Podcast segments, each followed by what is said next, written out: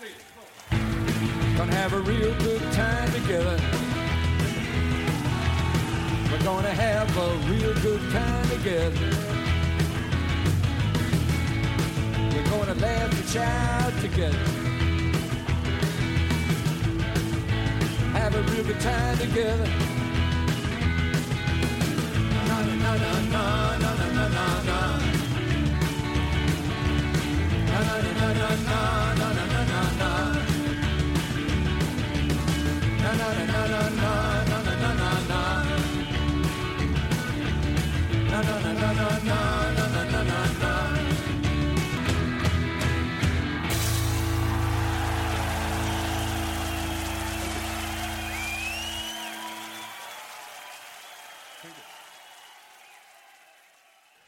Welcome back to Jokerman Podcast, the podcast, the pod, the podcast.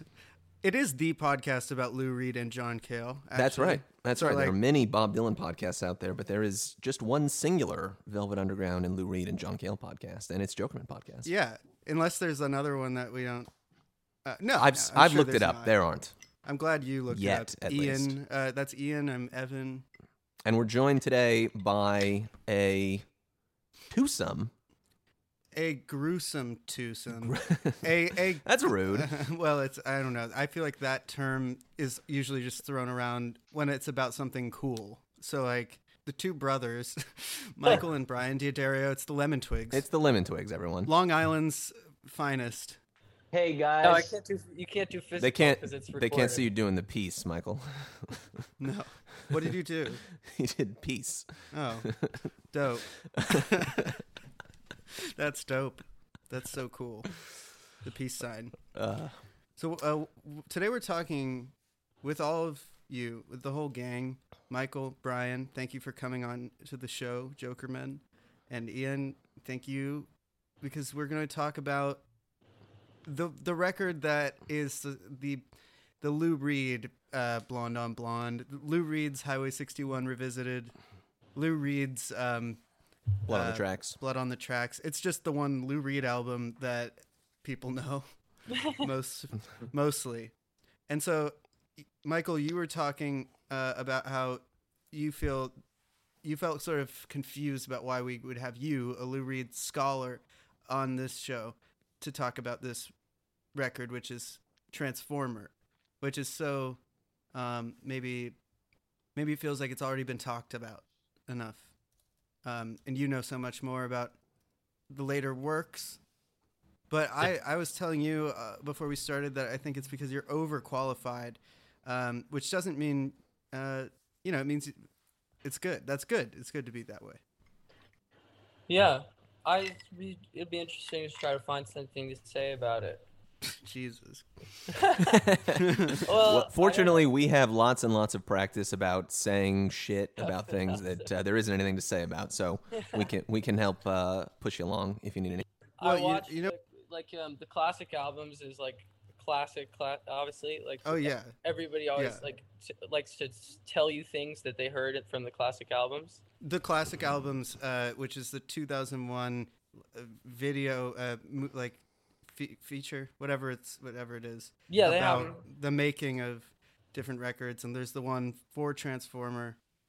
With, yeah, which everybody likes Lou to tell you. Everybody likes to tell you what like things from that Yeah, con- like about this and so then i also like to do this i just reread the the the um chapter about transformer in the anthony DeCurtis book and it's literally Alive, the, yeah. and it's literally the classic albums i watched the classic Oh my albums god. and then i read that and it was literally the classic albums and the only thing that's different is the Bettye Kronstad, you know lou reed's first wife stuff but it's really not really it's it's it's more of like oh that's a good period yeah, that's a good. really that's a like- classic uh, album. they just go, uh, "This is a classic album." but I don't know. That's and it was. I just thought that was so funny because I didn't really realize when I read that for the first time that it was not like I don't think it's that good. The not Um, like the the, the, the a life, not to be like, but I think like reading it again, I was like, this is a lot of like, like, this isn't really facts and like this, and there's a lot of it. It's just sounds like that, but with Like there were quotes from the interviews that they show in that. Right. That's a little lazy, honestly. I was like, what? I I mean, I'm sorry, but like, hopefully we can have some fresh and scintillating conversation about this record, and I guess approach it with um, an eye toward or an ear toward what what it is like to listen to it in 2022, and just what it what it means to us now, and maybe what it meant to us before. But it's such a specific record, documenting and I mean, uh, sort of in a way chronicling a very specific period of time, and so I, I'm curious to see like what that me how that actually holds up, and let's just be, just you know, be honest, hang out, and uh, and and don't be afraid to uh, uh, speak on speak your mind on this record. We're just here to have a good time. And this is a good times record. You put this record on, makes you smile, makes you happy. What a um, thing to say. it's as easy. Uh, It's for, as simple for as a that. record that has perfect day on it. Yeah, it just makes you smile, makes you happy. Case closed. Well, I mean, most of the way through, it is. Brian, what's your history with this record? What do you feel about the, about Transformer? Just like off the top of the dome.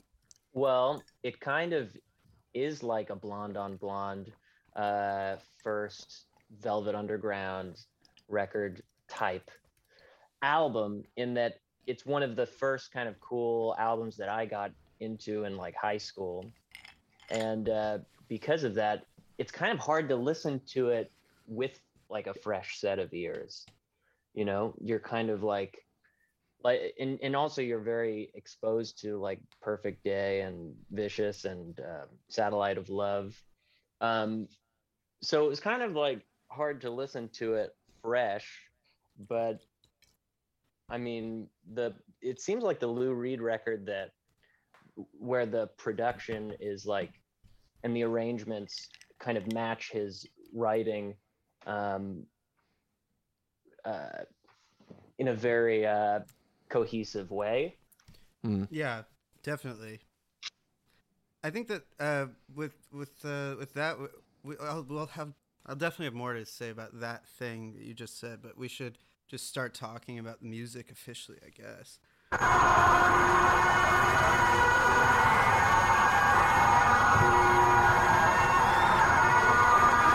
So the first song, "Vicious." I mean, just to follow up on what you said, Brian. I mean, I do think that that's a really good point about the record is that it feels like it's kind of partly responsible for uh, Lou's rise to prominence as a solo career, uh, as a solo artist. It's like entirely responsible for his rise to prominence as But a solo I- artist. This was like a Yes, no, massive but hit. I mean, the reason why it is is because it has this polish, this feeling of production being really sensitive and in touch with the songs, and that's kind of complete opposite of what we got on Right. the last record by Lou that we talked about, the first one. Oh, that's what you get with And, uh, um, David Bowie behind I- the booth.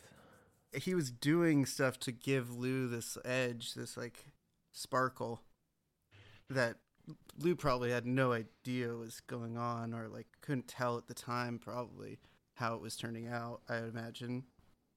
Well, it's interesting too because it's like a production team that had already done, like it's Ken Scott who engineered uh, or who produced Ziggy Stardust, and Mick Ronson and David Bowie, and Mhm. I I think that album was released in the summer of '72, um, and I think this was recorded like at the end of the summer of '72.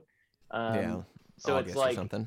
they're kind of riding high on that record and obviously in the same creative flow um as i think maybe one of the yeah the i think the drummer like worked on uh, some t-rex stuff too Sure.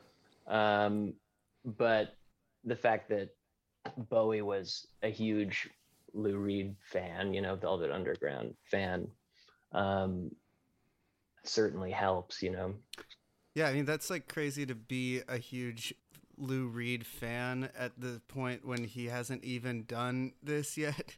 Just to Yeah. be like, oh yeah, that guy's great. And to know, I mean, it, it is really an, an insane feat, I think, to like it ha- it had to be somebody like David Bowie, uh, it being involved on some level maybe to like see what can be done. What is Lou Reed really about as a solo artist? Because that's not necessarily clear if you just knew the Velvet Underground. It was starting to emerge more and more, and I think that's my point about Loaded a lot is that it feels more like the beginnings of this than it does feel like a, a, a Velvet Underground record at all. I don't know, cause like low, like this is a really kind of like glammy, quote unquote, sounding record, you know. And like after this, like Lou doesn't really go down that road very much. Like I, I really do feel like this is a really like th- like it's like I know we talk about like the really heavy Lanois touch on the Bob mm-hmm. records a lot. I feel like there's a really heavy Bowie touch on these songs.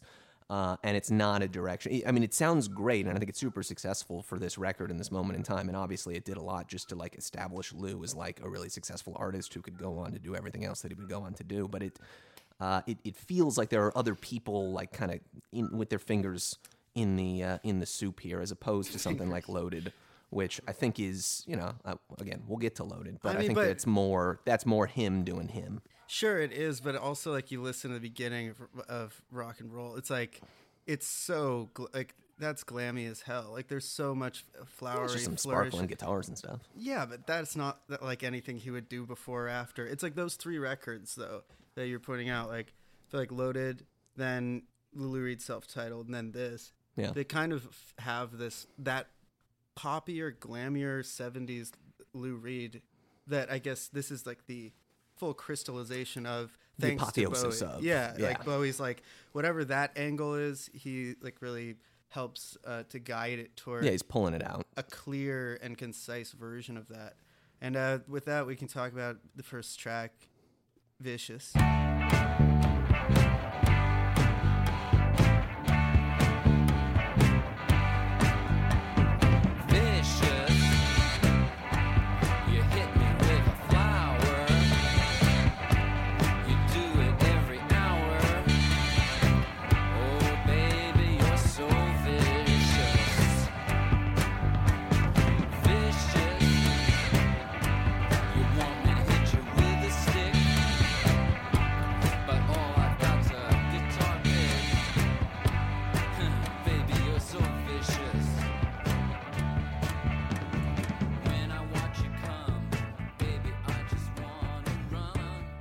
Those dogs sound pretty vicious. Yeah. Yeah, who, are, who are those? Those are some yapping pups outside my window. Oh, you're the Um, one. I, I thought those were Evan's dogs. I th- No, Evan no, no. usually My has dogs dogs barking in the today. background. I didn't know you had dogs barking in the background too, Brian. No, it's uh, Yeah. uh, Yeah. Yeah. It's an American problem. it's just all over this this place. It's so Uh, funny that he was thinking about um, like the factory so much in this period. You know, I mean, are there any allusions to Warhol and the factory on his last record on Lou Reed? On Lulu? no, no, No, yeah, on- well, on the first, oh, oh his On last. his record. last, yeah, no, no, the last record. I'm um, like I'm, um, you know, the Yeah, one. I mean, on Lulu. I don't know. I mean, I don't think that they're nearly as explicit. Of course, the the references to Lou, uh, to Andy and the factory that we're getting are in this record are many and various. And right off the bat, "Vicious" is a song that really only exists because of Andy Warhol. He said you should make a song called "Vicious," and uh, he said, "What do you mean vicious?" And he said, uh, allegedly, "Vicious, you, I hit you with a flower." there it is. Took it pretty literally. Um, I I uh, I love that. I always love it. I hit you with a flower. It's like something that's interesting for Warhol to say because it's like a little poem and it's like a pop art poem. Like it's kind of the same effect as looking at his flower paintings. Uh, something I didn't put together till recently. All those flower paintings by Warhol. I hit you with a flower. Think about you know think about that. Put that in your pipe and smoke it. wow, you're really you're you're seeing the Matrix here. See, I'm going. I'm going deep. I'm going so deep into this. I'm going to places that the Uh, classics album, classic album. Uh, do you like this song, uh, Michael? Yeah, I love it. I love every song that on this album. I love every song, brother. I like them, I like them all. Um, you know, I was listening to this. I didn't have trouble like kind of like seeing it as like a just an album because I probably like ha- I haven't listened to it like that much in a long time, so it's pretty easy for me to like. Although like uh, more like with the rock ones, like like Vicious and uh, Wagon Wheel and, and uh, what's the other one? Uh, I'm so free. Hanging Hang around. around. And, and hanging around. Is Wagon Wheel even rocking? Yeah, It's like somewhat rocking. Wagon Wheel's the one I always forget about, but it's as close to cowboy as Lou ever went. I would say Lonesome Cowboy Bill though would be would be Oh, as yeah. close Um, to Cowboy as good he went. Bill. Good point. Yeah, he did. Literally had cowboy in the title. Lou Reed cowboy mode. Cowboy mode.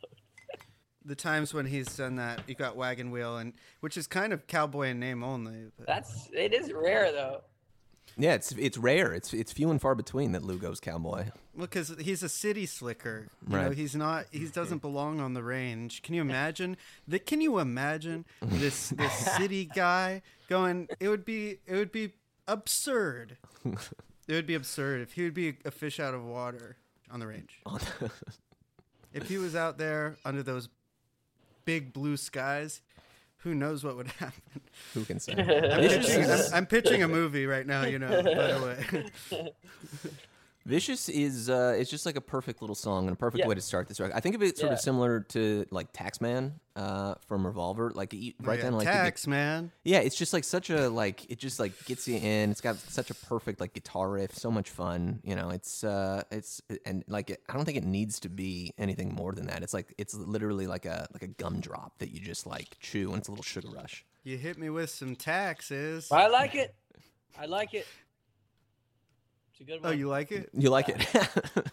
I step on your hands So and do I I. mangle your feet. Yeah, that's the line. That's the line I really like.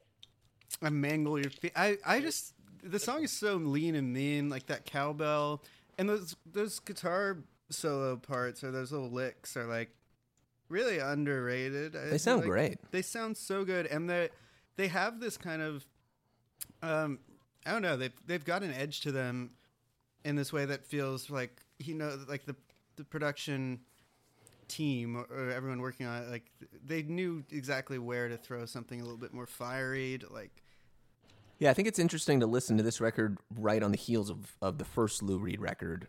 Like, and like think about it on like a production like uh, standpoint, because that first Lou record like is some fantastic songwriting. A lot of these songs, you know, were all written at the same time. You know, this was a lot of leftover VU material, just like uh, the first one was. But just like the lean, kind of mean, sharp sound they get on this record, which doesn't sound like the Velvets, but is closer to the Velvets than the first Lou re- uh, record is, which is really just kind of like we talked about in that episode, like ugly and kind of like trudging and like harsh.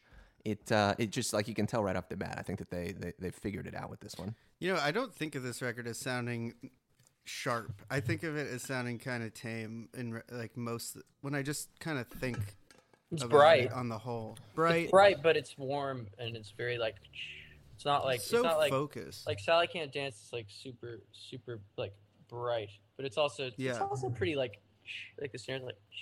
It's yeah, not like it's, it's, not- Sally doesn't Can't Dance really- is a bit tinnier in in a way that it's I find I think we everyone who likes that record finds that kind of charming.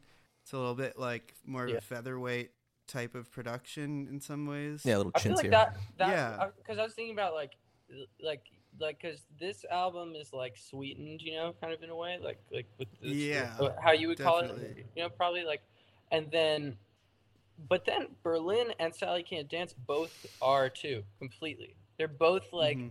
they're arranged differently. Like this is this is arranged like, you know, in the Bowie Mick Ronson way, but then the Bob Ezrin and you know Berlin, and then the like Sally Can't Dance. It, like for the Bob, the Berlin one is like super, obviously like super fleshed out and like crazy, you know. But then the Sally Can't Dance one is kind of sweetened in like a traditional way, you know, like horns. Yeah, and stuff. yeah. It's like it's like kind of more just straight up, and like uh, I feel like um, like um, it's interesting because like I don't know, like thinking of any of that stuff as a letdown or something. I I feel like I understand his like him like him thinking that you know they're great. You know, I mean, obviously they're great. Yeah, so of- it doesn't of matter what Lou anybody thinking would say that- about it. But I, I of mean, Lou feeling strongly about that they're really good. Yeah, well, yeah, like like, like I, like not thinking that it was out of left field. You know what I mean? Like there's something. Well, like, I think that uh, there's something to that feel, that thing of um, Lou having this kind of deep affection for like R and B, like classic sort of rhythm and blues stuff, and and and doo wop and things like that.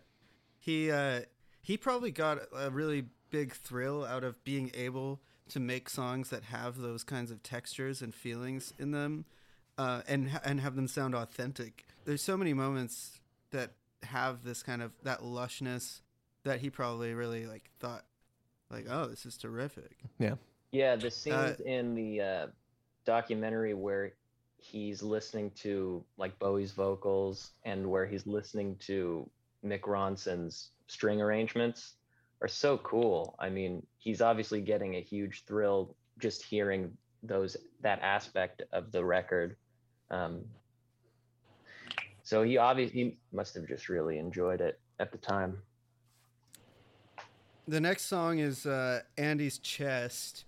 And i i was really kind of i mean i guess there's no way around talking about the classic albums fucking documentary but uh, it's because there's a lot of footage of lou talking about the record in it. And so like where else are you gonna get that? But i was really moved. I don't know if you've noticed like when you watched it michael like did it not strike you that he's like so emotional when he recites the lyrics to this Yeah, Like, to. Andy's Yeah. chest. It, it made me think of the song in a whole new way. Totally. Actually, I'd forgotten about that part, and that he really reads these lyrics. He reads them just.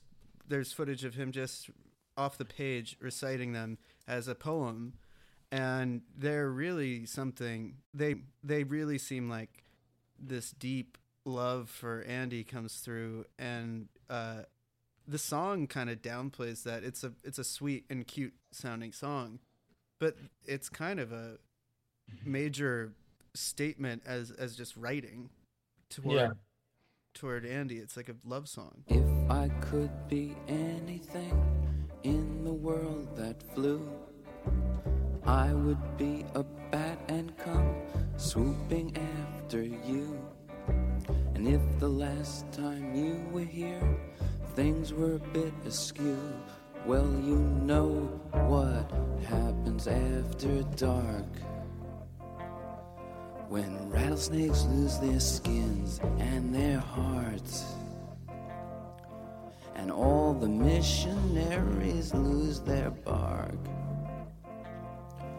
Or all the trees are calling after and also but the fact that it has that whole part about you know her hands became her feet her belly button was her mouth.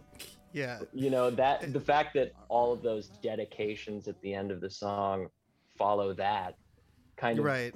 it it it does make it seem less serious you know? Maybe that's why I've I didn't think of those certain lyrics as being as serious as they might be. Like there there are a lot of those like goofy ones about the bear and the hairy-minded uh, bear, Pink Bear Bear. pink bear bear. Yeah. those like are remind me of like something that like a little kid would just be ma- just make up Yeah, it's- exactly. It's nonsense poetry. It's just goofy, silly stuff. It's He's him just in, having fun. He's in like wiggle mode, like under the Yeah, red sky. like, literally, yes. But in the same on a song, really, yeah, exactly, on a really do- kind of emotionally saying, uh, affecting song. And curtains laced with diamonds, dear for you, and all the Roman noblemen for you. and all the Roman noblemen for you. And kingdoms, Christian soldiers, dear for you. And melting ice cap and melting ice cap mountaintops for you. I mean, who does that sound like?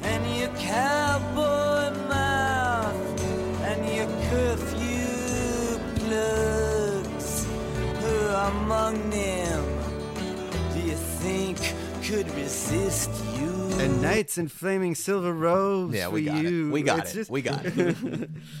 it's literally just sad-eyed lady, but uh, you know that's good. And also, it's not just, it's not like just derivative of Dylan, or uh, it's it has this other thing. There's a lot more going on, and swoop swoop baby rock rock referencing the if I could be anything in the world that flew, I'd be a bat and come Swooping after you. after you. It's like that's just uh, that it's such a great way to bookend uh, the song. You've got this thing about the bat, and then just ending it with swoop swoop rock rock. It's like he does he can do it all on this song. He has silly, he's got like deeply sincere, poetic, and he's just got rock and roll. Yeah, I mean he's really great at like, and you see this all over the record. Obviously, most famously with with Wild Side, which got played on AM radio, and people didn't know, you know, what he was really talking about. Even though it's very clear if you spend a second listening to the lyrics, he's just really good at like kind of camouflaging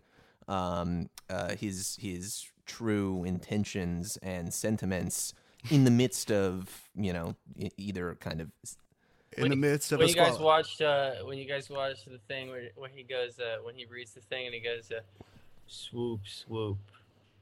Oh baby. Yeah. rock rock. And then i was like i was like i was like oh this is awkward now.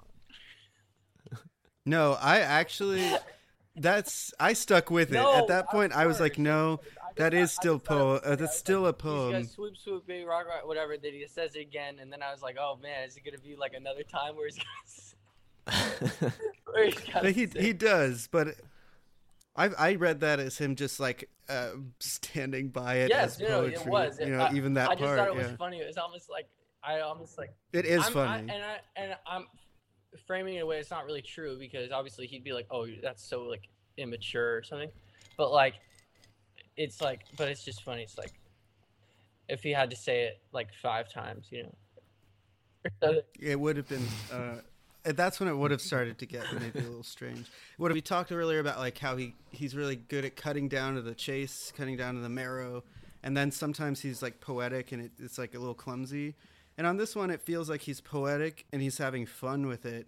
And and there's other parts of Totally. this record where he cuts right Yeah, down you're to totally the right. But he just he just doesn't try to make it too serious. exactly yeah. this here. this is a way easier way more successful like you know poetic mode for lou than fucking warlocks and wizards and shit like you get on ocean like this like and and so you know obviously it took him a little bit of time to figure it out although this ocean and this were both velvet's songs initially but um you know eh, he's the more records you make the better you get at it shocking Yeah, and it's not that he can't do um, sort of silly uh, or whimsical stuff. He has that in him. He just uh, it's the warlocks was- i think he's going for something other than whimsy with the warlocks line well, no, I mean, I'm talking about the this sure. song more so. Like, but I mean, yeah, he was going for like I don't even know, like going to like Dungeons and fanciful- it's just, Dragons like- shit with that. but uh, it works on this song. It, it's called Andy's Chest. Why? Why Because is he called got shot in the chest. That's right. It says on Wikipedia that it was um, that he had a big scar on his chest. Yeah. But Yeah. doesn't he say there's some line on Songs for Drella where he talks about the person who, Yeah. Yeah. who shot about him? Valerie Solanas, who um, was a sort of radical. Uh, well, I think it's more accurate to say a mentally ill person uh, who shot Andy Warhol because she thought he, he was controlling her life, uh, and or and or wanted to make just some kind of a like totally misguided political social statement. Anyway, I have nothing good to say about her. We'll get to have a big long conversation about that when we get to Drella. Evan doesn't like her, man. He's taking a stand, man. Well, she shot Andy Warhol, and I I, I like him. I'm more of a John Hinckley Jr. Uh, type of guy when it comes to people who've shot uh, famous 20th century icons. You like that guy? like that guy? See, Haven't you listened to his music? It's pretty good. I think he did, he was better with a different instrument, and he still wasn't good enough then. yeah, he should have been a little bit better. well said. Uh, all right. Uh, it's such a perfect day. I'm Um, glad I'm spending it with all of you.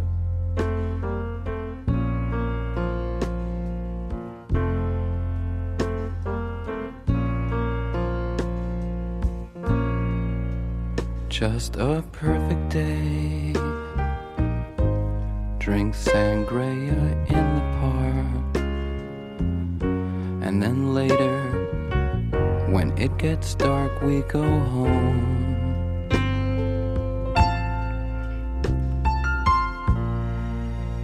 Just a perfect day. Feed animals in the zoo then later, a movie too, and then home.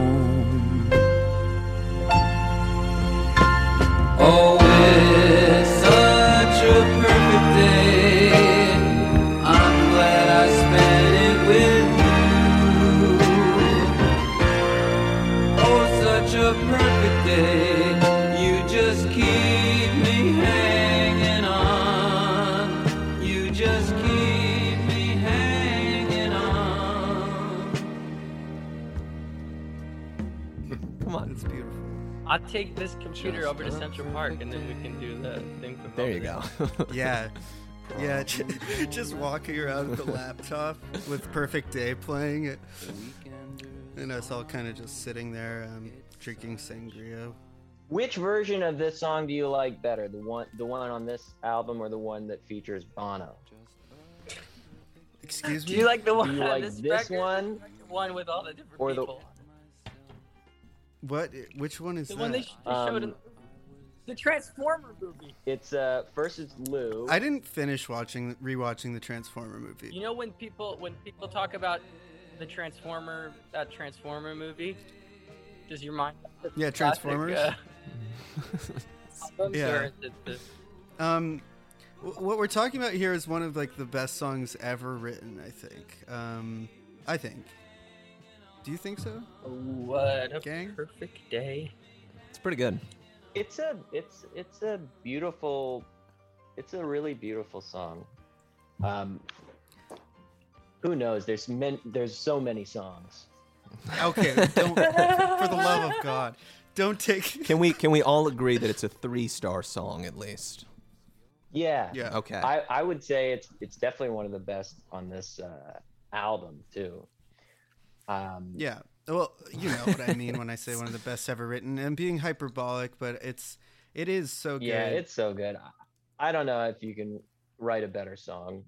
it's like he's he's more direct about things that are more serious than most people are willing to put in a song, and that's his gift to the world. Really, and it's like this song is as big in people's imaginations and hearts as it is because it is incredibly direct in that way. Yeah. It is, and yet it is like also like it's it's not called heroin the way that heroin is called heroin. So he is doing that thing again where he's kind of trying to camp like people could play this like as a love song to someone and be like, "It's such a perfect day. I'm glad I spent it with you." Just completely take it on face value. Yeah, but I think if you're doing that, you just didn't finish the song. I mean, as I Yeah, the way it ends is kind of like uh, so right. haunting. Well, you get a little lost by the end of it. Coming back to it on this one for me, uh, the all the like orchestral stuff was like maybe a little much for me. Like it, it's not.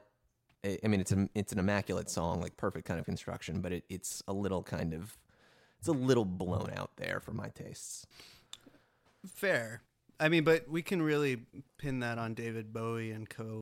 Yeah, that's your fault, Bowie and Ronson. Yeah, you made this song lush and and or, an orchestral. You brought a cinematic scope to this. How you dare fucked this you. one up. Wait, so since it says, since they say uh, you're gonna reap just what you sow, it's it's dark.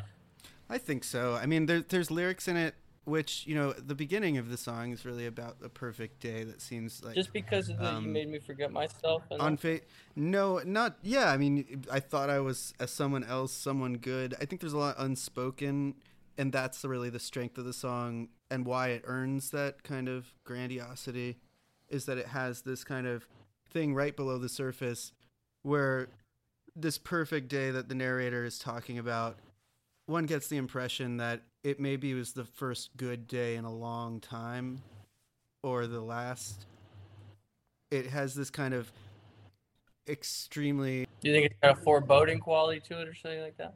yeah this blown up significance be- of of what the day which sounds very simple means and and that it kind of invites you to think about why this day is not like the other days um Hmm. i mean the ending you're going to reap just what you sow is also pretty mysterious so like i don't think it's very it's not so clear exactly how that relates to. yeah, you can read lyric. into it whatever you want. It is a really straightforward and direct kind of lyric. You know, he's literally talking about hanging out and drinking sangria in the park, but like it could be about a fucked up romance. It could be about heroin. It could be about both. It could be just about you know a good romance, or you know it, it can mean different things to you in different areas in your life. But it is about the day that he spent with Bettye Kronstad, and she says it happened exactly like that, except they got into a fight. But she says everything in the song is what happened. Well, it, it, be that as it may, I've never. I, I feel like the song has just like a a power on its own, and I guess I do read a lot into it. I've always felt the song was really sad. Well, but that's Yeah, that, well- that's the great thing about it is like it can be in, like literally taken from his day with Bettye, but it can also be something that you Evan are reading very deeply into. I could be. I mean, maybe. I I assume that, that I guess. No, it maybe works on both wrongly, I kind of assume that a lot of people think of the song that way. Yeah, I don't know. I, It was I guess interesting to hear him in the movie almost put down that last line as like trite. I think he calls it trite. I think he uh, almost. I think he. oh, does he? He calls it. He says. Or that he it's a- says he that says it- it's, a, it's a cliche, but it's it's that It's, a cliche, yeah. I think that it's like um, if he says that it, It literally is. he says, uh, well, that was just a cliche. I just threw that in, and it's. I think it's supposed to sound like it means something heavy. hmm Yeah, it gives the it gives the song sort of a sour note to end on. It, it's a little clearer. It's like supposed to sound like you know, like like I don't know. Maybe it has something to do with not deserving that kind of treatment because of the person that he's. You know, you made me forget myself type line. You know, but then like yeah. but, but that's to me like internal and like i guess just i have a shallower understanding of it because it's not because because i take it at, I, I do take it at face value and i think of the kind of guy that he's supposed to have been and and and the relationship that they're supposed to have had where he leaned on her so much and all that stuff that it's like hmm I think of it like um, you made me forget myself. I thought I was someone else, someone good. Like I don't deserve you, and then, but it's Right. like it was just like she was really young and like, I mean, he was I don't know like he was gonna be thirty or thirty or something, and she was like in her early twenties or whatever, and like nineteen when they met or something. Just that that that she relied uh, he relied heavily, you know, Well, on they were her. also together like when the Velvet Underground broke up and everything, right? Yes.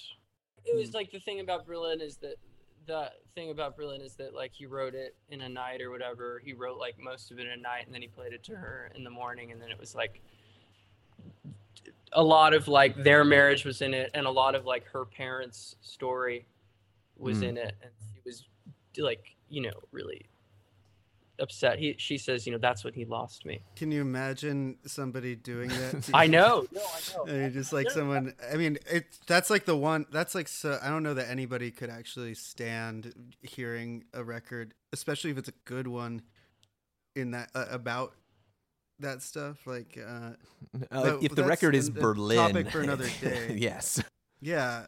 But this this song feels like it's leading up to that. Mm, yeah. Yeah. it's a good song. I, I it's the stuff about the Yeah, like and- about her mom and stuff like about the like uh, what's the one in the kids The because they kids? think she's not a good mother and all that stuff is like is like um you know that's from what they said about her mom that like made her like lose custody or whatever and stuff like but that wasn't true and then that was another level of it it's like like, He you know twisted it's like things.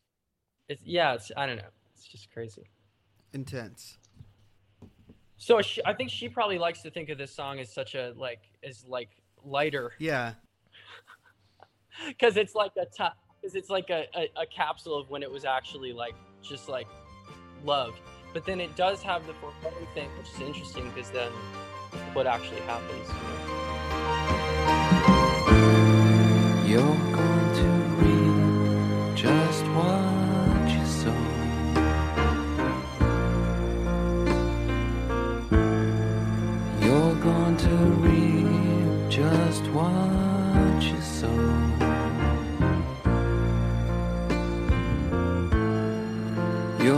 to reap just what you sow.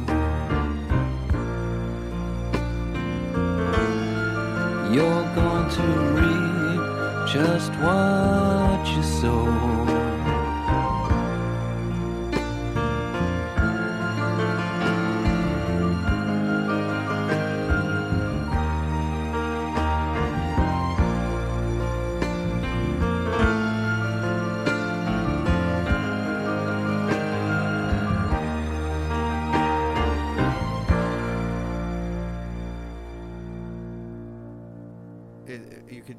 Could call it auto fiction. You know, he's using things from his life, and he's um, he's embellishing or taking certain things away at various points just to make a song come through. And I think he just knocks it out of the park uh, unequivocally on this one. Yeah. I I really love the arrangement too, and I was kind of surprised that it's Mick Ronson playing the piano on it because everybody knows it, thinks of him as the great guitar player and uh, arranger, but I didn't know that he was a pianist. And I think it, it to me sounds like a response to like Big White Cloud or Gideon's Bible, like stuff that is so Oh, yeah. huge and just like orchestral and like takes up so much so much physical space, and then also has this, you know, in in John's case, you know, very kind of mercurial lyrics like on Gideon's Bible, um, but in this Yeah. case. Really straightforward lyrics, but also that can be read in a number of different ways. I think this is like the clear, Yeah. the clearest indication that we've had so far on on any of these episodes of like one of these guys responding to the other based on what they've heard before. Yeah, totally. It does have a big white cloud feeling, and it, whereas maybe John was more like uh, he maybe John thought, you know, if I do this big orchestral number that has that kind of scope, maybe the best way to not make it schmaltzy is to have a lyric that is really simple, like Zen simple, Literally just about big white clouds. utterly blank page simple. And it does work amazingly well.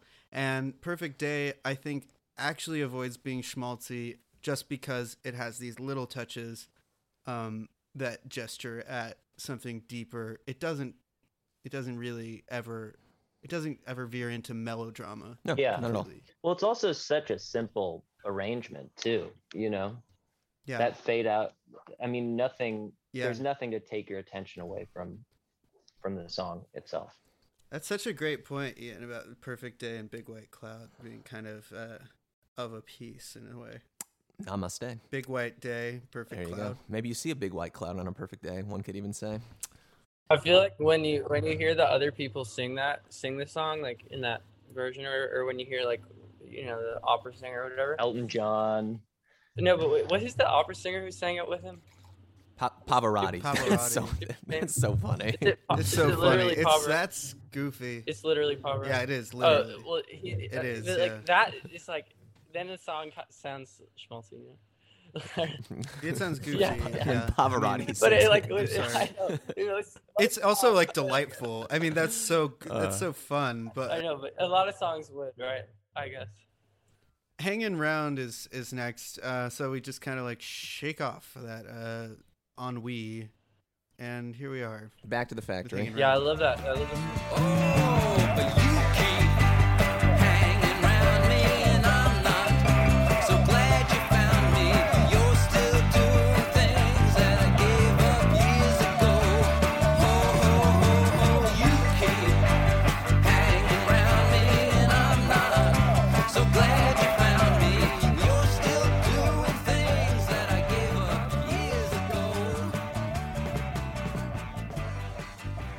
Hanging round the fact. He was feeling nostalgic. Yeah. I um, love rock songs. It's like this is. Oh, like- you. What? Say that again, louder, Michael. Say that again. I love rock songs, man. Hell yeah, brother. That's right, man. Hell yeah. No, no. How about we all say, "I love." I rock. love rock songs.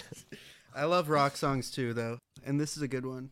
Yeah, I found myself liking all the all the up tempo ones like more than all of it because it reminds me of like Rock and Roll Heart, which is like the best Lou Reed album. Wow. You heard it here. No, I'm just I, I don't I, I don't have any opinion. I I, I I Dropping don't have any Evan opinion level about- takes.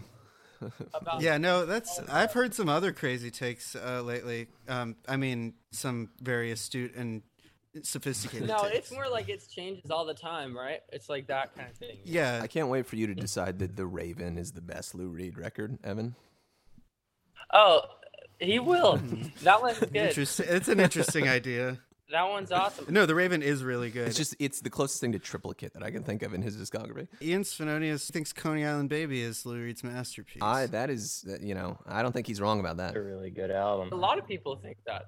Uh, there's a lot of people who, but uh, but that'll change and move around. I mean, there's always there's a day when you think Metal Machine is his masterpiece because you feel like you feel like because you feel like the narrator at the end of Perfect Day.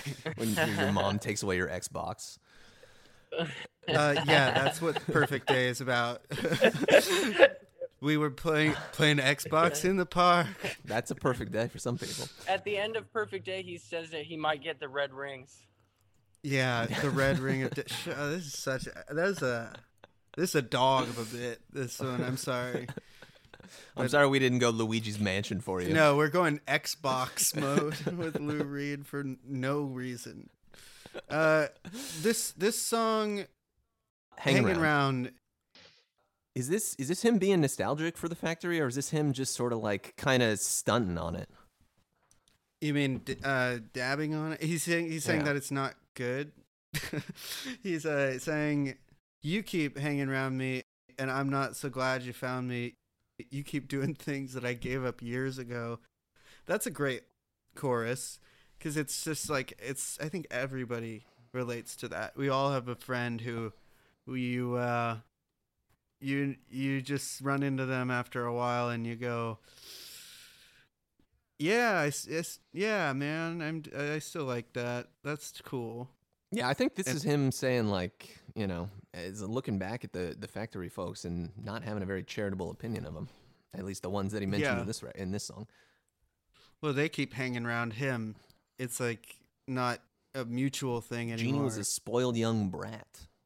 You know the concept of punishers. Uh, the, the- people are saying this a lot lately. I've come on, across it, and I've witnessed it in real life. People who just won't shut up when they talk to you at you run into them at a bar or something, and they just um, they they make you know that you've run into them for hours. You know, like it just they they would they'd pin you against a wall. Sounds like you've been going to a lot of bars with podcasters. It's- It's actually people who probably should have a podcast, but instead they just go to a bar and talk to people. Yeah, people who don't have anyone to podcast with, Yeah, and so for the love of God, just make a podcast so you can do that at home. you and I can get it out on each other. Yeah, but these people would just be like talking to the wall. Yeah, but that's if you find yourself doing that, if you realize people are looking around all the time, they're looking around left and right when you're talking you should probably have a podcast because there are some people who will, believe it or not, sit down on purpose and listen to you if you just record it. uh, walk on the wild side.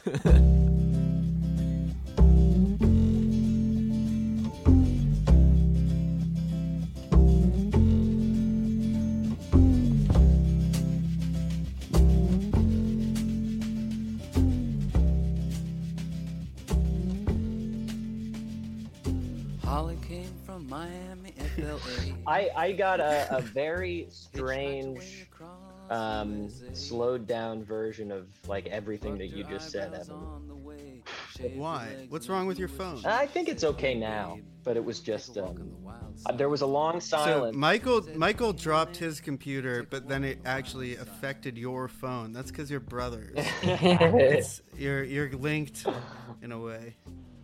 How are, how are you guys, by the way? I, I feel like I haven't talked to you since you got back to New York. um, pretty good. But are you guys good? You you you like being in New York? Yeah, it's uh, good to be back. It's such so nice out now. I feel like we're finally making some some progress on some recording stuff since we've been away for so long. So been pretty good. That's great. You can edit this out I mean, I, I later. don't want to edit this out because this song this is about just hanging out, and this song is about hanging out and uh, the goings on and people getting to know each other. Uh, So this is a good time to just catch up. Do you ever go walk on the wild side? yeah, you ever walk on the wild side, Evan? You, you have to ask me that, Michael. Of all people, you you and I would walk on the wild side every uh, you know bi-weekly. That just you know, means we going Would, we would go and we would walk. have control. We would walk up to, yeah, to, we'd walk on the wild side. We'd, we'd, I would go up to the Upper West Side and we would walk around past all those like very mid restaurants, and then we would, we would figure out some place to get lunch, And it would be fine. And it would be fine. go to the park for a bit. Yeah, it would be fun, and and uh, it it would be good. It would feel, it it would be all right, uh, and it would be all right. it was. No, I miss New York a little bit, but I, I'm having too much fun uh, being a, a layabout in the sun versus a layabout in the in the under the shade of a beautiful skyscraper in Mm. New York City. but you know that's your that's the choice that you got to make in America. So do you want to be in the sun or do you want to be in the shade? It is. Another bang up bit, folks. I really don't know what I'm doing right now. yeah, I can't tell. on this show, this on this episode.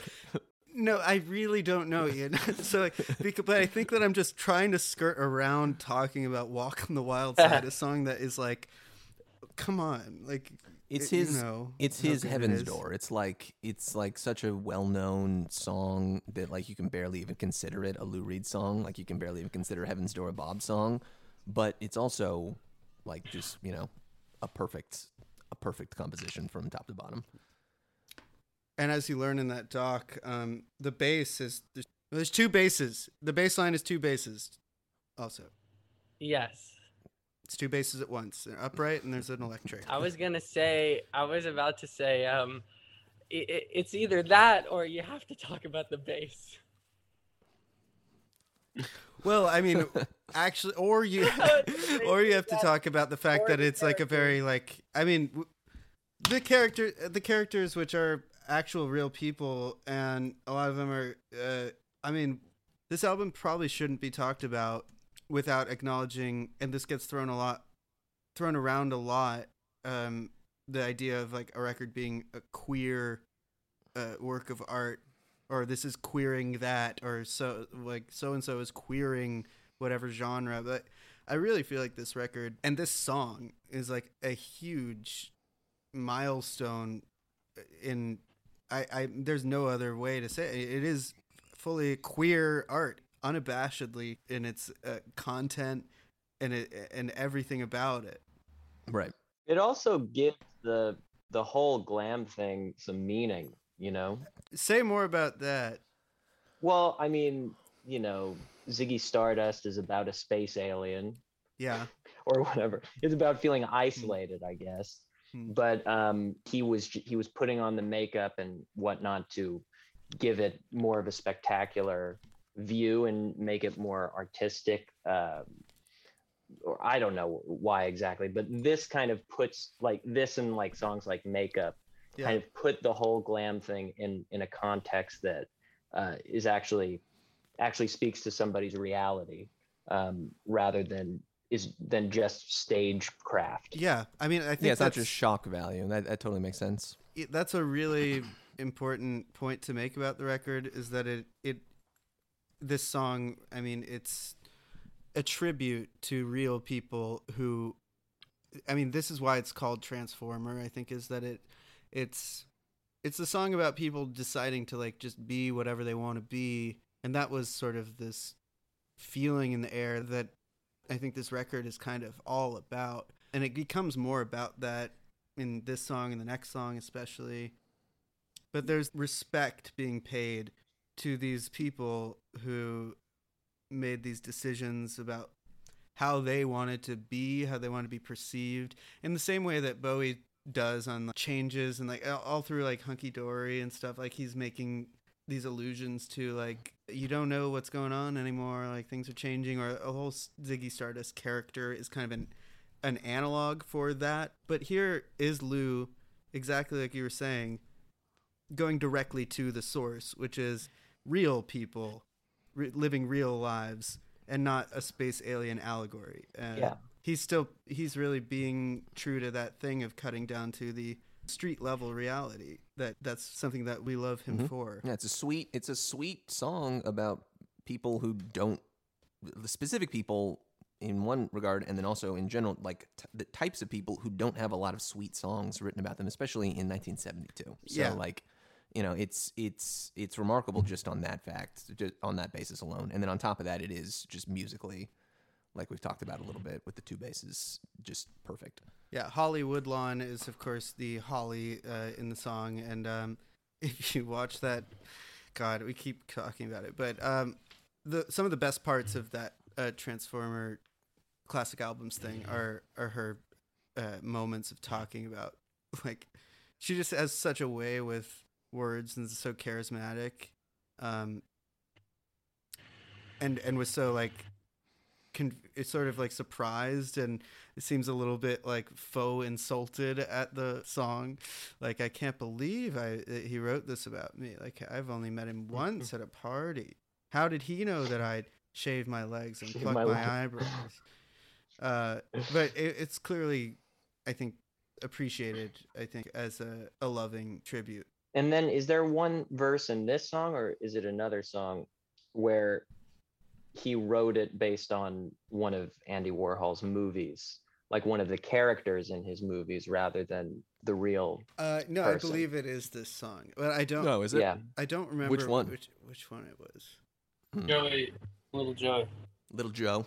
Oh yeah, I see this right now on Genius. Third Warhol superstar reference in the song. Joe Dallesandro never became a major film star, but he's generally considered to be the most famous male sex symbol of American underground films of the 20th century, as well as a sex symbol of gay subculture. You know, that's a pretty cool title to have. You know, eh, who wants to be a movie star when you can be considered the most famous gay sex symbol of underground film? there you go. Sounds- oh damn, this is this guy.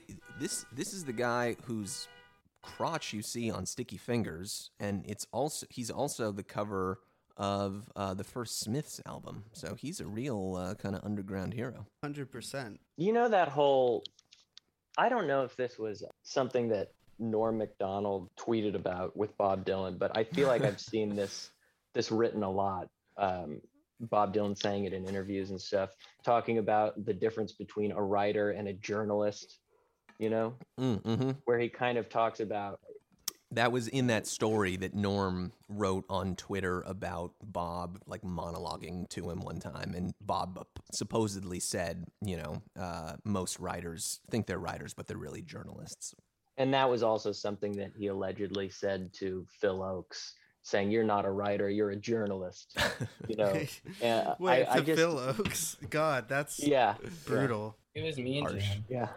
Everything that Lou Reed writes, you could probably accuse him of that since a lot of it is documenting. I mean, you I guess you could. You could if you were like being really um I. Uncharitable.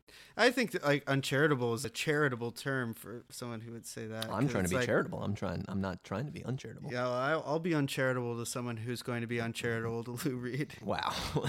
I mean, if if you're doing that, like, I think that you really don't get that he's he's a really amazing artist for what he decides to include. Like, he does, yeah, it's based on real things happening, and it's the truth. A lot of it is like really ground level truth, but it not just anybody can know what truth to share and what truth to um, extend or or truncate and he just has this magic touch for which pieces of the truth are the most likely to stir the imagination or emotion in other words he's an artist he's not a journalist Yeah. Well said.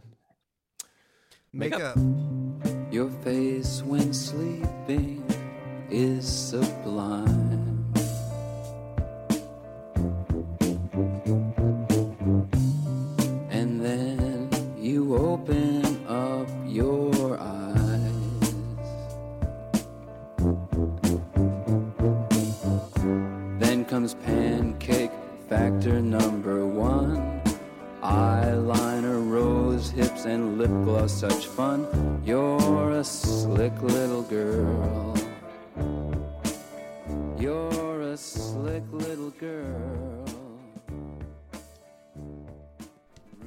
Okay, this is like the first of the songs on the record that feels like uh, just musical theater. Yeah, He's having fun. man, it's it's such a cool bass line too, right at the beginning. Um, I read that that was Klaus Voormann, which is kind of cool. Really? That is cool. Yeah. What else was Klaus Voormann on? Uh, All Things Must Pass and uh, Imagine and Plastic Ono Band. Nice. Yeah, like like he worked with all the Beatles a lot. This and uh, Andy's Chest were always my favorite songs on this album. Um, That makes sense.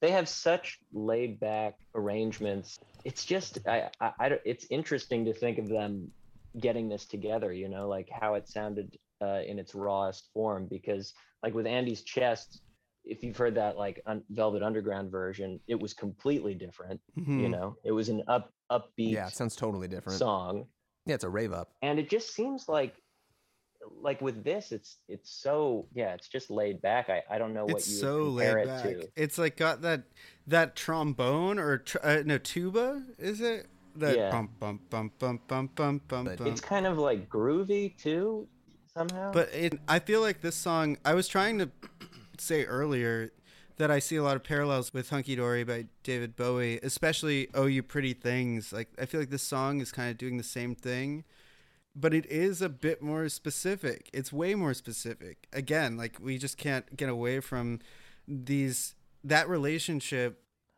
between Bowie, who tends toward this more universal, maybe like cosmic, like non-specific version of talking about what things feel like, how things are changing in the youth and culture, and uh, Lou Reed is right there in an actual uh, milieu and like a scene where he's watching people physically dress themselves up and create a new reality for themselves. Uh, specific people, just like Walk on the Wild Side, it's it's an extension of that, um, where he's really honoring that impulse of.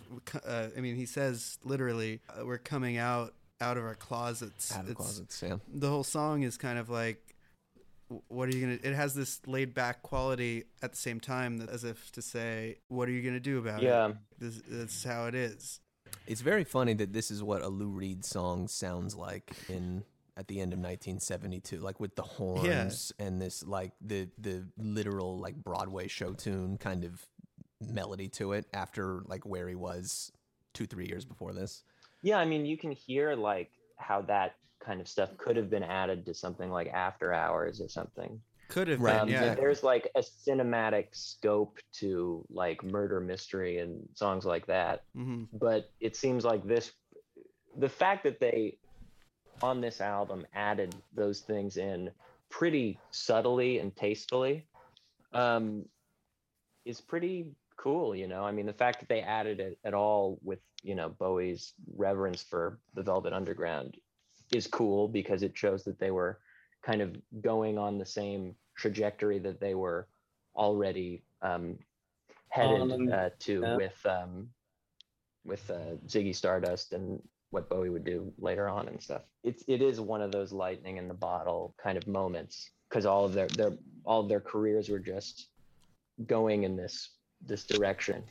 something i've taken from this record is that it shows you know you look at the velvet underground's earlier stuff and i think like we all probably feel like you know it's such an amazing that's lightning in a bottle uh, in its own way it's it really is like it's this moment of intense energy and uh just drive being captured where it's almost like the tape can't contain it. It feels like bigger than what's happening uh especially the early stuff. I mean and white light white heat is like for me the apotheosis of that it's like just so fiery that it feels like it's barely being contained by this record. And here you're starting to see the people who are capable of that type of energy creatively eh, now kind of like a few years later they're getting down to brass tacks and being like well what can we do with uh, some more focus like once the dust has settled i'm still the guy who did that, you know, uh, what what can I actually like put together? And you find out that after the big explosion, there's still like a really it's that that energy is still essentially there. It's just being directed now in this way that is more mature in some ways or like more intentional or focused or uh Yeah, I think intentional. intentional yeah Yeah. Yeah. I mean, if you're David Bowie and Mick Ronson and you're producing the new Lou Reed record, like, and you love the Velvet Underground, the easiest thing to do would be like, oh, let's take these Lou Reed songs that he wrote when he was still in the Velvet Underground and make it sound like a Velvet Underground record. But they don't do that.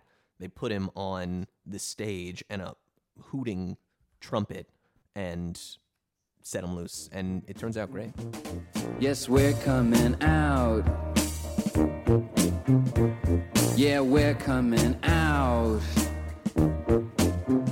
Yeah, we're coming out. satellite of love you like this one Yeah. What a tune. That's a beautiful What a tune. song. yeah yeah Satellites gone up to the skies. Like that drive me out of my mind. I watched it for a little while. I like to watch things on TV.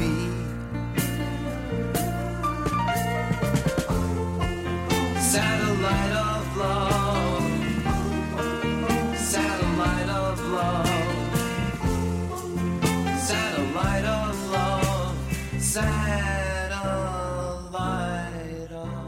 of. Another one. It's just like it's barely even a Lou Reed song because it's just like so universal. It just feels like it's existed forever. It's almost Yeah. you know this is this is a what more is there to say kind of song. But I mean it's it's amazing. The Velvet's version of this is also funny to listen to. Yeah, it's an up. That's another up tempo one, right?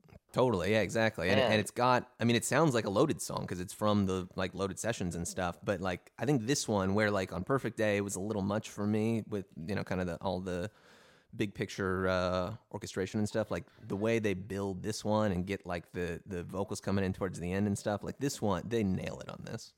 I mean, he was really great at working with people. You know, I mean, it, it doesn't really seem like it seems like there are a lot of artists that probably would um, be opposed to like, you know, such a such a prominent feature of like the biggest like pop star of that time. You know, Right. doing the background vocals on your song. You know, Yeah, um, but I don't know. It, it's so cool in that um, movie where uh, he's listening to uh, all of the isolated vocals and just kind of marveling at it. i'm just listening to the flute the that little flute is so funny Yeah. You've been bold with Harry, Mark, and John. Monday and Tuesday, Wednesday to Thursday with Harry, Mark, and John. did you hear that Yeah, on in the, the background bridge. during the harry mark and john part That's Mick Ronson too on the flute. M- mick ronson on the flute on the recorder. Oh, it's a recorder. Michael, you're just you've been kind of just nodding along to this. You said this um, is a hangout episode. He's just hanging out.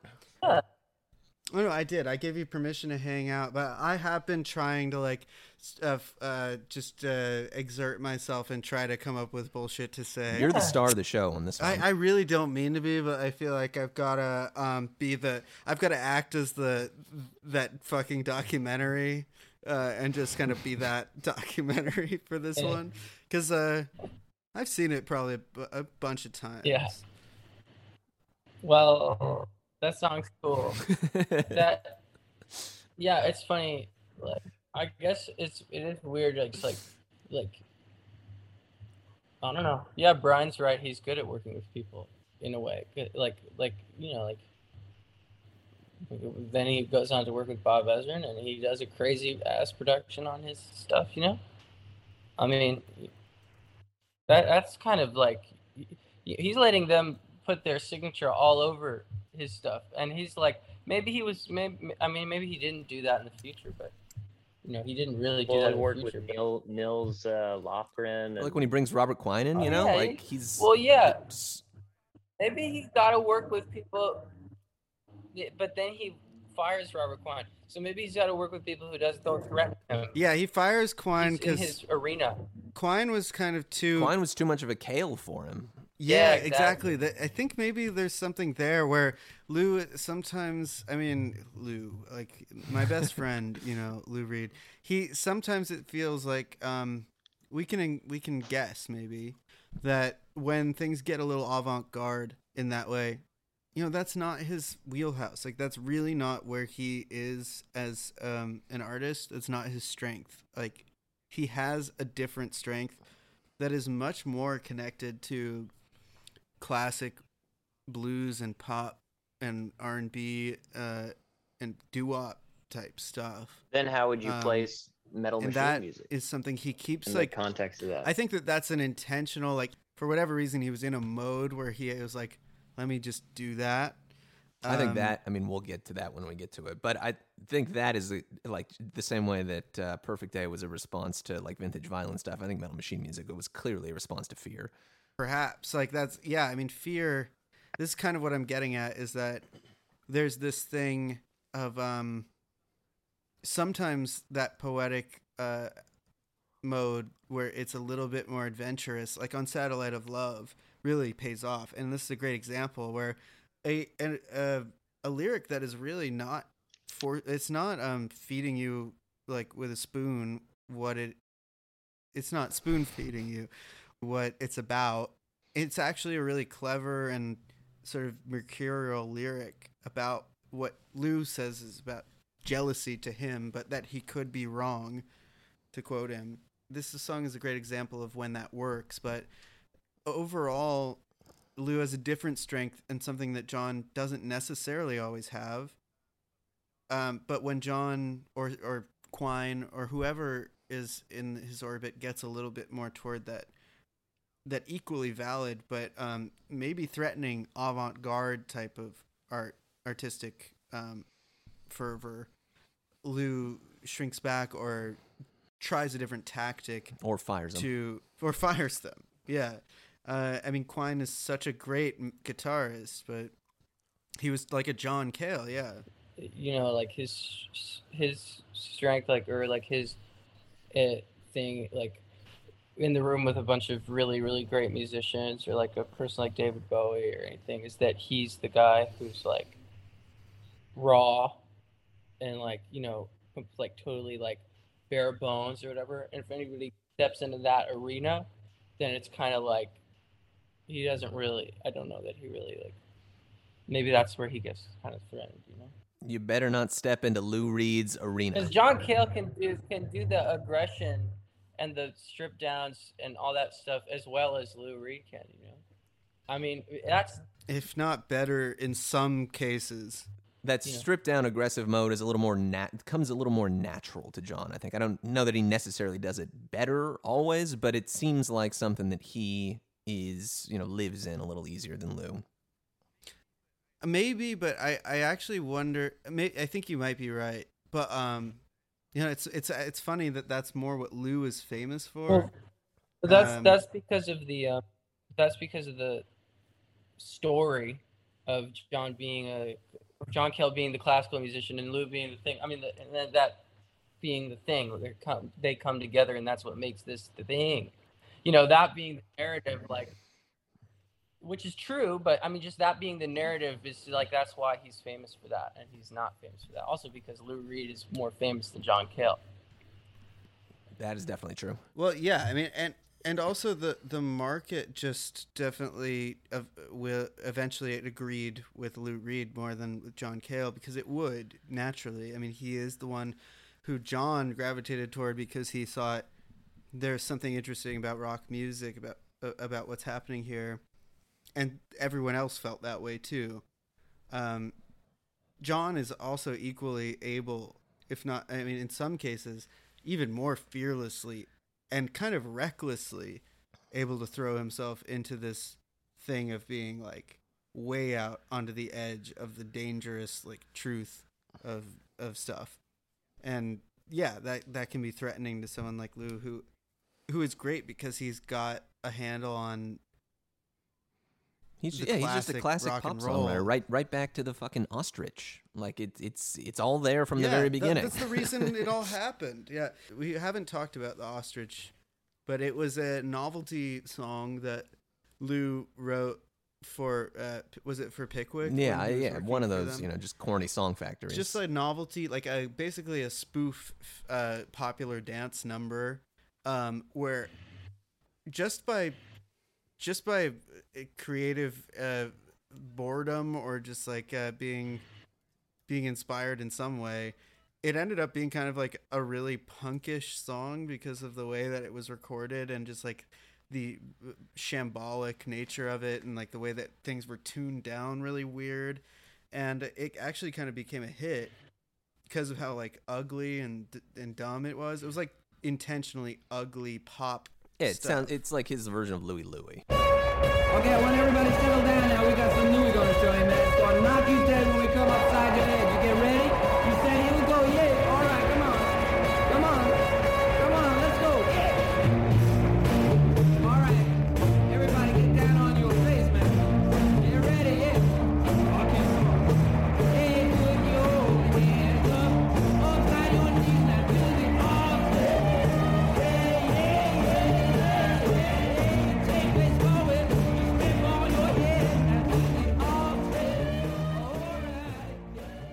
Yeah and uh it's what brought lou and john together uh, we'll get into that at another point but we, we've gone very far afield at this point talking about satellite of love Satellite of Love. I like when he says, "I like to watch things on TV." It always makes me smile when I hear him say that. me too i i also like that So wait, Uh, what what what uh, will be filled with parking cars? The the satellite itself, or is that what the satellite's watching? Mars. Mars will There's be sen- filled with parking peop- cars. mars Oh, That's oh, actually a great line. That is that's pretty mysterious. Is I I mean it's more true than ever. It's increasingly true. If Lou Reed wrote this today, he'd say, uh, "Sooner it'll be filled with parking Teslas." Wagon wheel is the next song. um, won't you be my wagon wheel?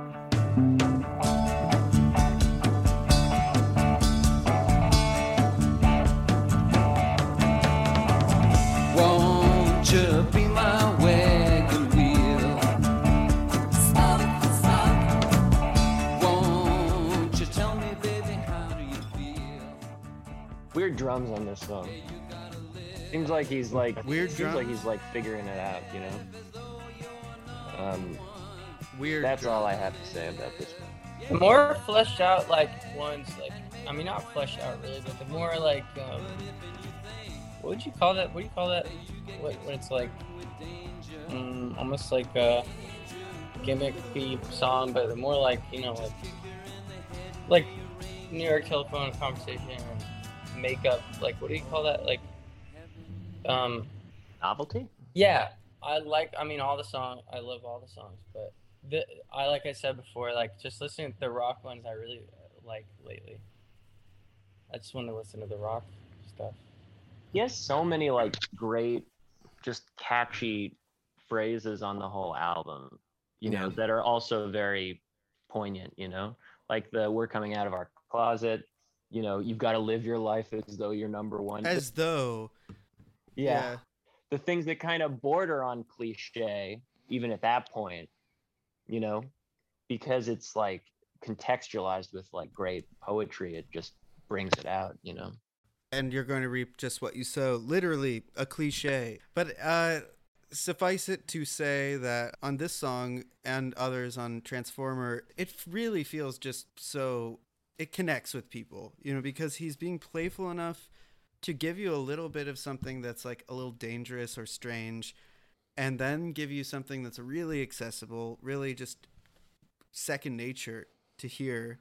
And he does that all over this record at a like with a a frequency that I think just uh, keeps you interested and everything about the th- the record just kind of um, if you start getting bored, like wait a minute and you're you're gonna be hooked back in again. Yeah, all of these songs are like three minutes long, so like it's it's just you know you're popping different pieces of candy. If you if you get an if you get an orange, Yeah. don't worry, there's gonna be a strawberry right around the corner.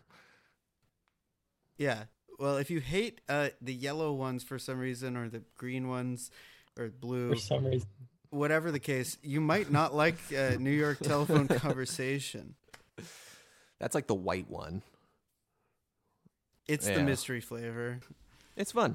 I was sleeping gently, napping when I heard the phone. Who is on the other end talking? Am I even home? Did you see what she did to him? Did you hear what they said?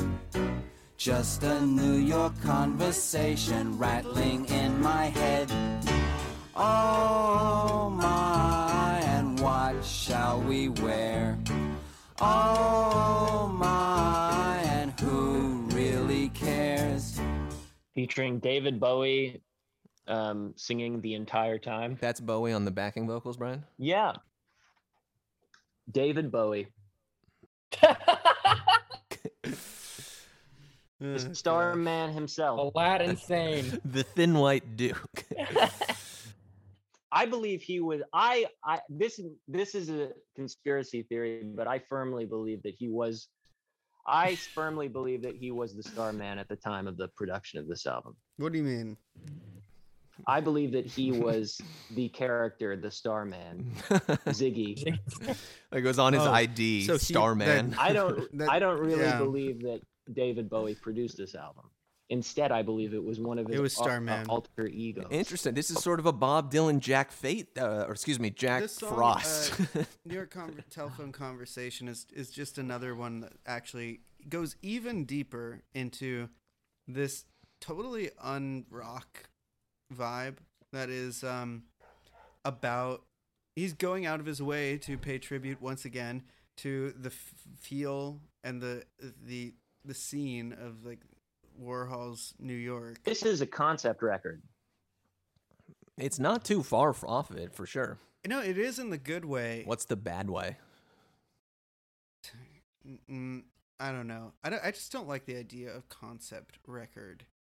I kind this of is hate. the epitome of the concept album. It takes place in New York City. Um, yes. This is a conversation between some of the main characters. This record, I think, when if we talk about it as a concept album, I think it's a really successful one because it's one. There's one concept that makes an effort. He makes an effort. He really does put that all the way through it. He shoots it through each act of the record. If you were to split it into three, there's not one where you escape this idea of New York and the factory and the scene that's happening around that. And uh, it, it this record really is free to roam around enough that it doesn't feel chintzy or like uh, the thing that I think ends up being a problem with certain concept records is that it's they're held back by the concept. There's this feeling like we can't do something because it doesn't fit into the concept. And I feel like if this is a concept record, it's one that succeeds by being um, totally unconcerned with those limits. yeah, it's very effortless from a songwriting perspective. Everything is very natural and all fits together very easily. Un- unfortunately, it remains not a concept album. yeah, it's not a concept. yeah, I guess it's not. I mean, ultimately, he avoids It's- it. it's like- the concept it's- record it's- is the one where you just you decide to be unsexy for the sake of the story, yeah. Well, I mean, I just think like for those characters we love. Well, I just think that you know, like just because like a lot of um like like Black Sabbath, I don't know. I'm just trying to think of like an example. Like just because like all all of like uh like somebody's songs are all about like, you know, something, you know, like that doesn't mean, mean that it's a concept album. You know what I mean? Yeah, but this record being called Transformer, I think it's got like it's got like 51% concept album. maybe the re- maybe the 49 is not, but like Hmm. there's enough that tips it over the edge into feeling like basically Yeah, you can call you could call it a light concept album. Obviously not as heavy of a Yeah. concept as the next Lou record, but we call it a diet diet concept. I don't even think of Berlin as a heavy-handed concept album. You know, I mean, the only thing I that don't Just even cover. in New. York, for example. yeah, it's like just the packaging and and um, he's got on Berlin. It's sort of like a song cycle, and you're following the characters all the way throughout. You know, like that is a much more. but Kind it of, isn't and, and there's written any different than this album. Yeah, Yeah. well, maybe we could say that of a concept record that's successful, it's you don't think of it as that. sure. You just are involved in what's happening. Yeah, you're not listening to it for this story or something. Yeah, no. Well, if you do, you just think of the record as being like you just it's like a movie in your mind that you just don't you don't think back about like it's the effort being made to create a story through music. It's just Yeah, it just happens naturally. Yeah, and I think that Lou has done that several times, and this is kind of an, a, a, an example of that, really covertly, and just by chance, and the fact of the people, the, the people who are working on it, so many factors aligned to create this feeling that actually it works on that level, um, without even trying to. And then Berlin works on that level while trying to. And we're gonna say later on, I think that a certain other record, the final record, maybe works on that level as well. And that's it's really interesting. I mean, and important, I think, for us to talk about that on this episode about Transformer because it's something you can't avoid when you talk about Lou Reed. Is that he has that impulse in him? He wants to make a musical. Like it keeps happening. It, ke- it keeps fucking happening. Where he's The Raven. he yeah, the Raven, Lulu. He keeps doing things that gesture and move toward storytelling on a and Street Hassle, the Sure. song itself. This grand storytelling thing. It's Street Hassle is really has more in common with Brownsville Girl than any other Eh, song. honestly, not a bad take. It's not a bad take. I, I've been doing this for a second, so maybe I can come up with one Uh. take that's not bad. But that's something that I just would like to stress on the episode about the most popular Lou Reed record. He's got this bug in him that is like storytelling to a degree where it starts to be more literary than it is music, Sure. maybe. And or it drags the music along into the literary, and you're either with him or you're not. and we'll see that journey continue to unfold in the weeks ahead. You could say he's he's, He's so, so free. free. You could say. Michael, you like this one? This is a rock song. It's one of my favorite ones.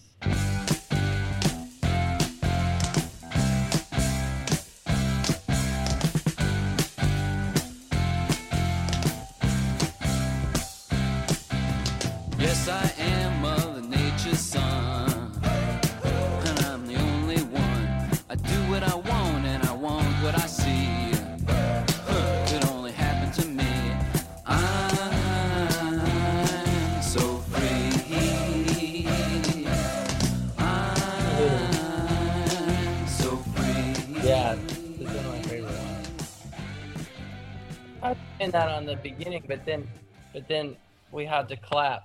But I don't know if that's cool. But I can play it again. I'm off my phone into the speaker. Play it again. Let's Yeah, play it let's again do off the phone. Yeah, do it. Um, Let's hear that beautiful. Let's hear that rock and roll music. Well, well, we don't have another way of playing it through That's the right. episode. no. There's this is the way. This sounds really good Yeah. because Zoom is like cutting the audio out. Good. Oh, it's cutting it out like at in big chunks. yes, I am. Done. I do what I want, and I Want what I see? and I and I what? I want what I see. I do what I want, and I want what I see. I do what I see. I do what I see. Could only happen to me. It's a really funny song. I like when he says that he has horns and fins. That's another good one. Michael sounds like the Terminator now. Michael, you sound you sound so fucked up right now. Say something else. This is the "I Believe in Love" of this album. Okay, you're back. rock and roll hard. That's right. I believe in good time. kind of got that kind of feel a little bit. Maybe Swinging. I love that feel. Yeah, it's swinging. Mm, No, That Rock and roll feeling? Feeling. I love that rock and roll feeling too. I think we actually all we all are fans of that rock, Rock and roll feeling. three stars as far as I'm concerned.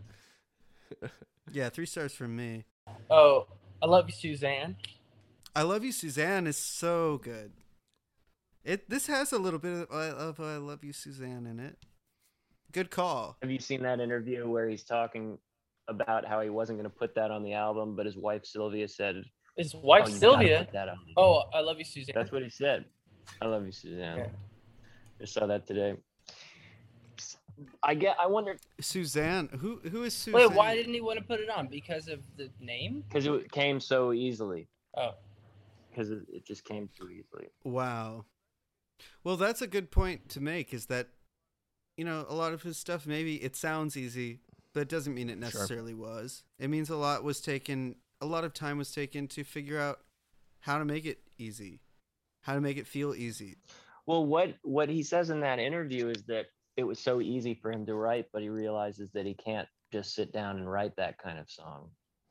But which which made made me wonder what the songs, what kind of song he felt that he could just sit down and start writing. You know. Well, Dylan Dylan said that on a night like this, he said very something really similar. I said about that that that, song. didn't se- seem like a song that he would have written. Yeah, it was like so simple. It was like something about that. He was like, I think they probably felt the same way there. They're kind of like, well, that was just too easy. It's too, it, and and the result though is that it feels really great to listen Yeah. to. It's like so fun. Um, there, did you notice in the documentary that we'll keep bringing up forever, uh, the Transformer movie? Um, it was uh, there. There's a part where they're talking about like the lyrical side of of what's been done in rock music, and and Lou says something of like, "Well, you know, it had never been done before, except for maybe old blues musicians," and that was him just not. He was just being like, "Dylan does not exist." that kind of real poetic stuff where you're talking about real things, but in a poetic way, it just hadn't been done until I did it. you probably heard Yeah. that. You heard that interview where he talks about Dylan a little bit. well, he says he, he's a pretentious kike. I'm allowed to say that, by the way. Half of you is. Half of me. What are you talking about? Oh, I thought you were only half. No, I'm all right. fully Jewish, and I'm also fully pretentious. No, there's a one where he just says like it's just it was a totally different thing. says what? Well, just his his lyrics. He's just like he's, he's just like all that imagery and all that. It's just a total. Well, it is. It it is a totally different thing. I mean, that's it. I think it took a minute for him to realize what he was doing was going to be a totally different. That is funny though that what you mentioned, Evan, about the end of Andy's chest and how Dylan-esque it really is. I mean, he does he does do that. He just doesn't. He just mostly doesn't do that. He drifts into it. But on that one, he he does it, and it's funny to. It, it is really interesting to think about Andy's chest as being like maybe the reason why it has those silly moments in it, those goofy sort of. Yeah, Dylan totally type, has stuff like that. Uh, no, but maybe I feel like the reason that maybe that song has that by Lou is that he, if it were just that that poetic love song type territory, it would feel a little bit too close to him aping just straight up Dylan. Like he, it would feel like Sad Eyed Lady, which kind of just speaks to how much he felt about Andy Warhol and how like that song really is. I mean, it's just I I will bring I I'm bringing this up again just because that moment in that documentary is so powerful where he casts a different light on those lyrics where it really comes through as him realizing almost for himself that he had written those lyrics really with like a, an intense feeling toward Andy Warhol that maybe doesn't even show up at any other point with that much uh just hard on its sleeve like I'm going to go and be more poetic than I know that I can be just for you because you're such a great artist. you're, you've been such a great mentor. I think it's like a really interesting and beautiful moment on this record and in Lou's career. Yeah. I think it's really the only moment like that on this album, too. and he has to kind of hide it a little bit by couching it in these sillier poetic things but i think those moments are really where he's kind of actually showing something deeper that he will continue to move toward in his later career. This uh, being less concerned with hiding that poetic side and the way he ends his career. You know if we're talking right now about the first thing he ever did that made a big splash the last thing he ever did is a real commitment to that uh, that impulse to just be purely poetic and to just shoot for something maybe he doesn't even know that he can do. And with that, I think we can go into the last song on the record. Let's say good night, ladies. Good night, ladies. Ladies, good night. It's time. What more is there to say? Goodbye. Yeah, I mean, it really, it's pretty similar to uh, Let me tell you now. the vibe of After Hours, you know, as like a Yeah. Closing song and saying goodbye to everybody. And and it's sweet, you know? I love that it's good night, ladies. T.S. Eliot, The Wasteland. Good night, ladies. Ladies, good night. Maybe he got it from Hamlet. Oh, and excuse me. So T.S. Eliot, yeah, was quoting Ophelia from Hamlet. So that it's got a got a long history of saying good night to the ladies. Ladies, good night. Yeah. Good night. Good night, good night. I mean, this song has this kind of, uh, there's no other way to say it, Woody Allen jazz band quality to it. I bet you love that. Well, uh, you know, New York icons. you can't deny that. I feel like Gatsby Welles listening to this. Yeah, Gatsby Welles probably has this on his iPod Classic that he still has because he is not going to get a uh, an iPhone. Is that an actual thing that happens in that movie? No, actually, I'm making that. Yeah. I, I don't remember. That seems like something that would be real. I'm sure he has an iPhone. I, I think he talks on If he has an iPhone or not. Have you guys seen Rainy Day in New York? I have not. I'll tell you one thing. He he uh, he certainly prefers, you know, New York to any other place in the world.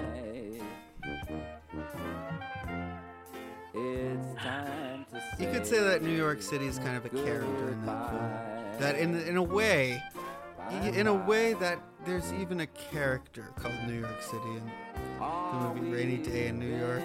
Together for the longest time. I hope you edited all this out. Uh, ladies, good night.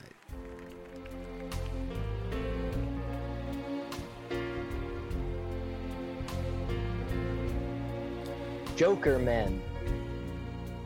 Just a perfect day. Drink sangria in the park. And then later, when it gets dark, we go home.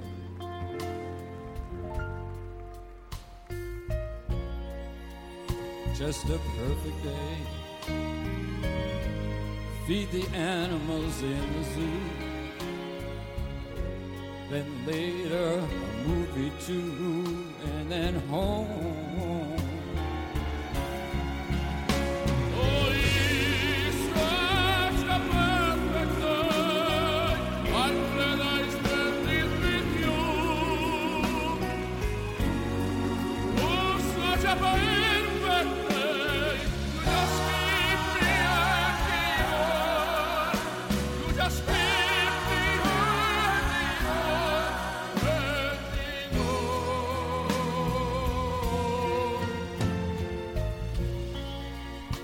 Just a perfect day. Problems all left alone. Weekend is on our own, it's such fun.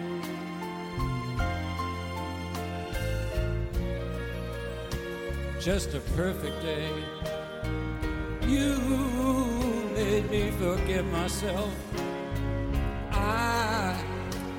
I was somebody else, somebody good.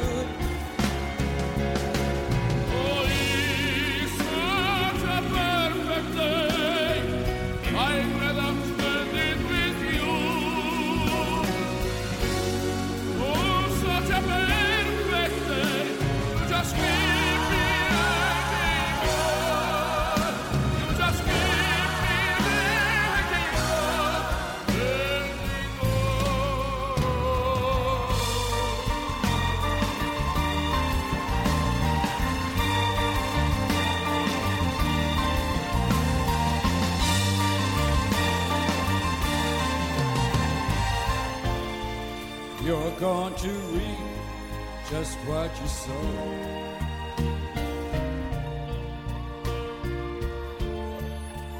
You're gonna reap just what you, just what you sow. You're gonna, you're gonna, you're gonna uh, what you.